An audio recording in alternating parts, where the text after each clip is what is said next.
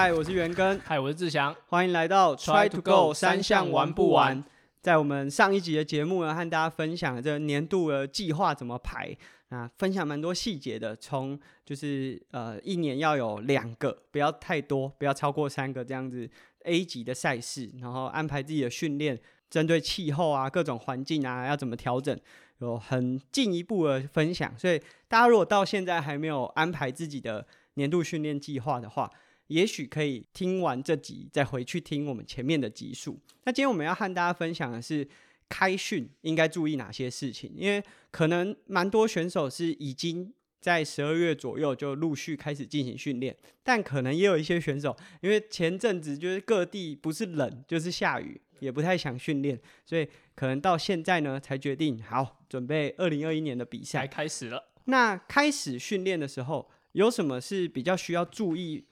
的地方，那志强可以和我们分享一下吗？开始训练其实最重要就是忘记自己，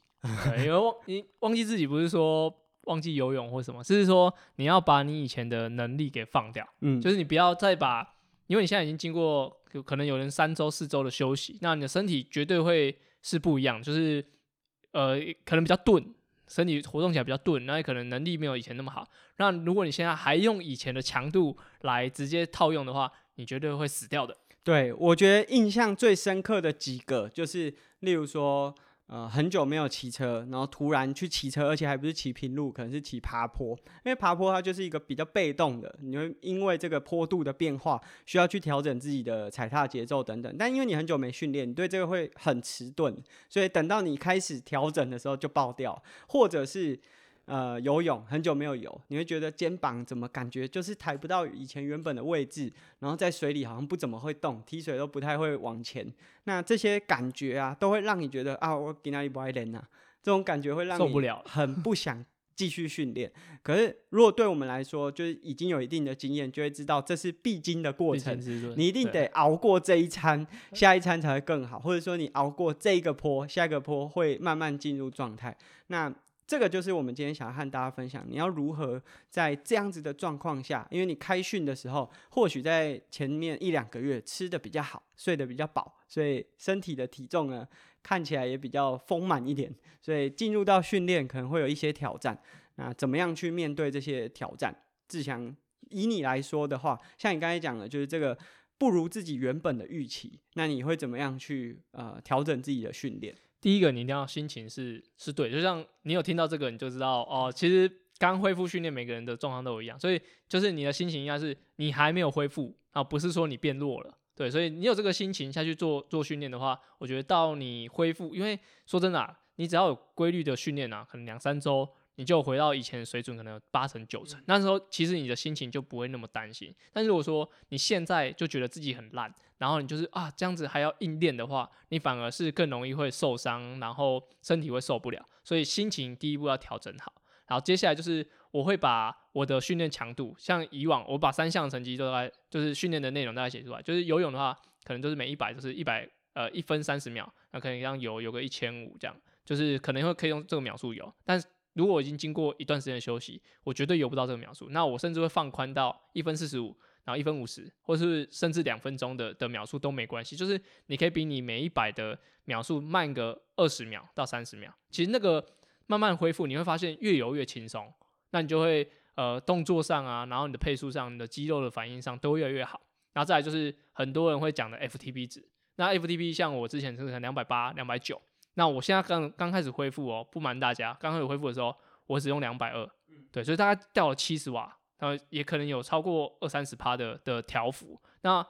我一开始训练的时候啊，因为我很常在鼓励别人，所以我自己知道我要鼓励自己说，呃，这个瓦数呢不要太担心说，呃，跟别人差距太大。所以呃，我已经到现在已经训练了接接近两个月，我从两百二十瓦，现在应该可以可以拉回到两百七十五瓦。所以这个的幅度，其实我觉得每个人都会有一个一把尺，然后也可以知道说自己实际差多少。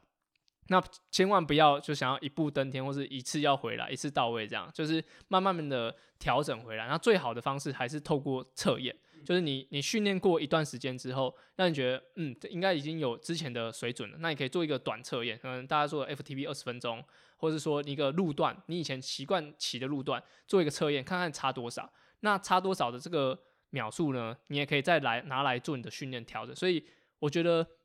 不要觉得要一次回来，然后把你身体保持比较新鲜一点，因为你身体经过休息之后，你身体是肌肉新鲜，心情也是很好的。然后你马上觉得差很多，然后给它吹下去，你会觉得好像就进入一个混沌期，就是我训练了那么久，怎么没有进步？那我明年比赛快到了，所以就是可以把自己强度放低，然后。静观其变，去看看你的状况到底回来了没。那不论是游泳、骑车、跑步，好，甚至肌力训练，你可能以前可以蹲自身体重的两倍以上，那现在可能蹲一倍就很痛苦。那一样是这个心情，就是先放低，然后让身体恢复之后，慢慢的知道现在的能力，再慢慢打回来。我觉得这是最适合的方式。嗯，像刚才志强有讲说到训练这个部分，其实这是一个蛮。重要的，尤其是在检测，我我们自己在当教练啊，常常如果假设在一月拍 FTP 测验，学员都会有点生气。对，他说啊，我都叫顾博人啊，你给他拍测验，我卡不了呢。拍款。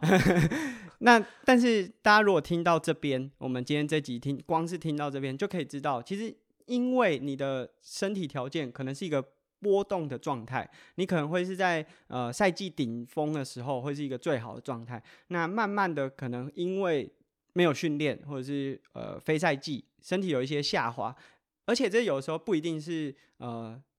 能力的下滑，或许你在这一个季在前面这个休赛季的时候做了很多有氧的训练，导致你在有氧面向很好，可是你的高强度可能比较没有办法负荷。我们每次借由训练啊，不管是 FTP 测验、跑步的十 K、五 K，借由这样子的测验去了解到。当下这个时间点，你的能力到底在哪里？那像刚才志强有讲说，他如果呃顶顶峰的时候，呃 FTP 大概是在两百八、两百九这样子的能力，但是经过一段时间没有训练，他可能要把它调降来做训练。那当然，因为我们本身都稍微有一点点经验，对自己的身体比较了解，所以我们可以直接知道说要降多少，我才有办法。呃，做一个比较有效的训练，可是对于大部分的学员，他可能才从事这个运动一两年，所以他可能一降降太多，那反而没有训练效果，那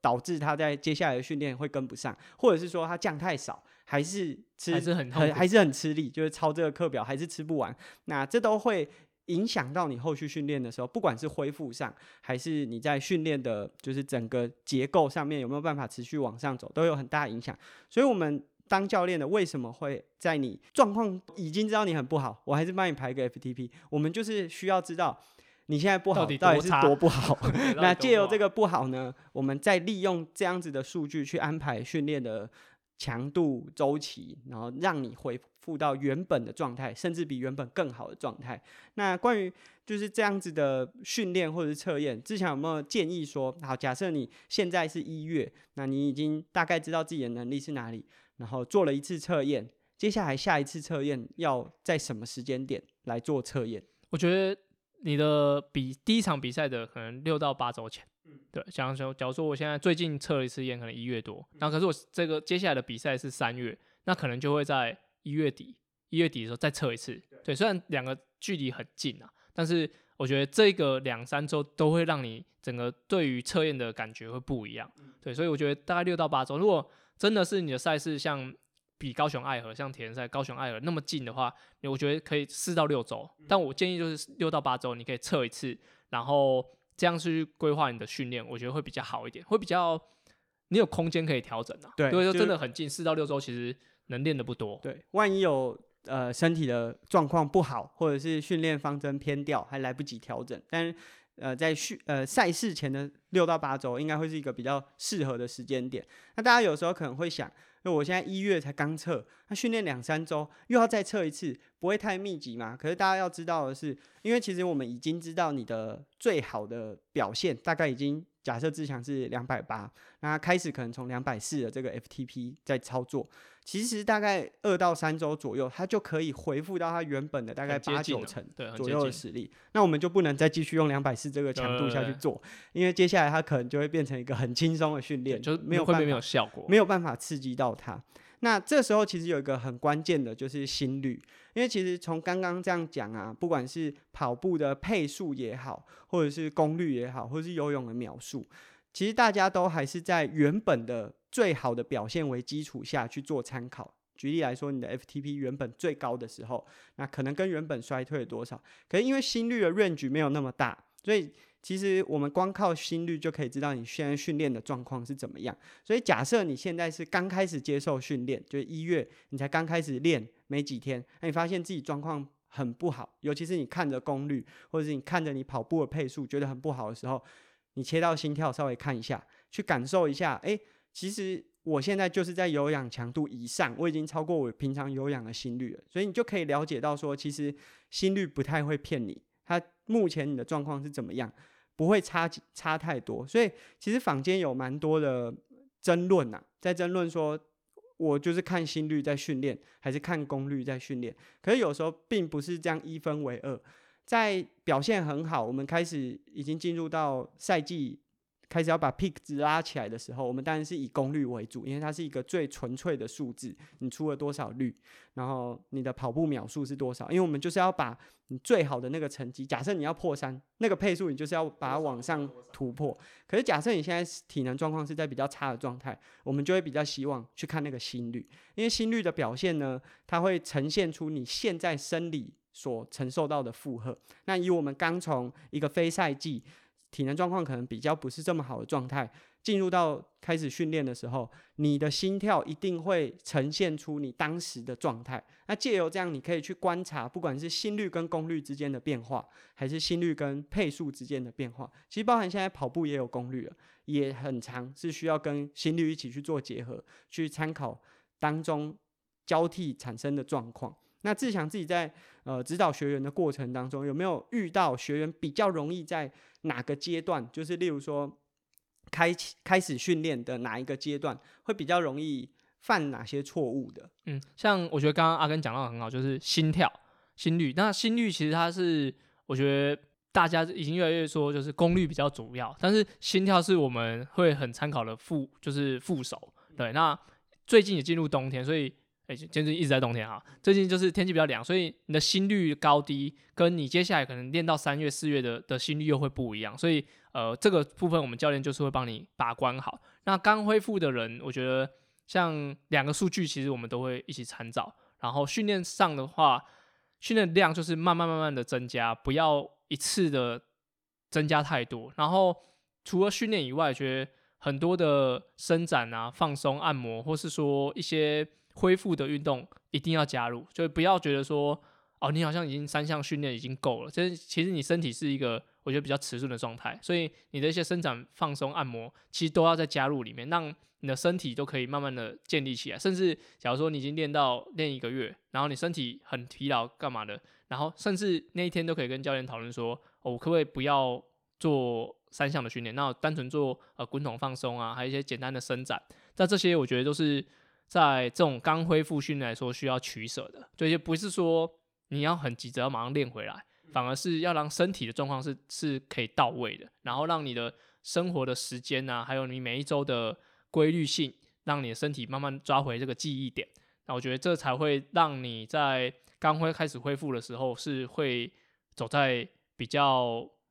对的路上，安全的道路上，才不会觉得很慌啦。对啊，其实我觉得这个训练的感觉啊，有点像冬天，然后大家骑那种比较老的，还要踩发那种机车，就是你刚开始训练的感觉，就有点像你发发下去，可能还会熄火，因为真的太久没发，就啵啵啵啵，然后还会吐几几口黑烟。那这时候你的身体状况是比较迟钝的，所以。无论是训练要比较小心，或者是强度不要一下拉太高，就像你一开始如果油门就给它吹蕊，它一定缩缸给你看。那或者是说，我们训练完之后要比较注意啊，它有你你有什么环节是还要去补偿的？因为这么久的时间没有训练，不只是你的心肺肌肉上面可能会有一些退化，包含你在肌腱呐，呃一些软组织关节周边，它的强度或者是柔韧性都。不远不及你在就是比较稳定训练的时候的状态，所以这些都是我们自己在安排训练上都需要去注意的地方。所以今天我们和大家分享的就是这个开赛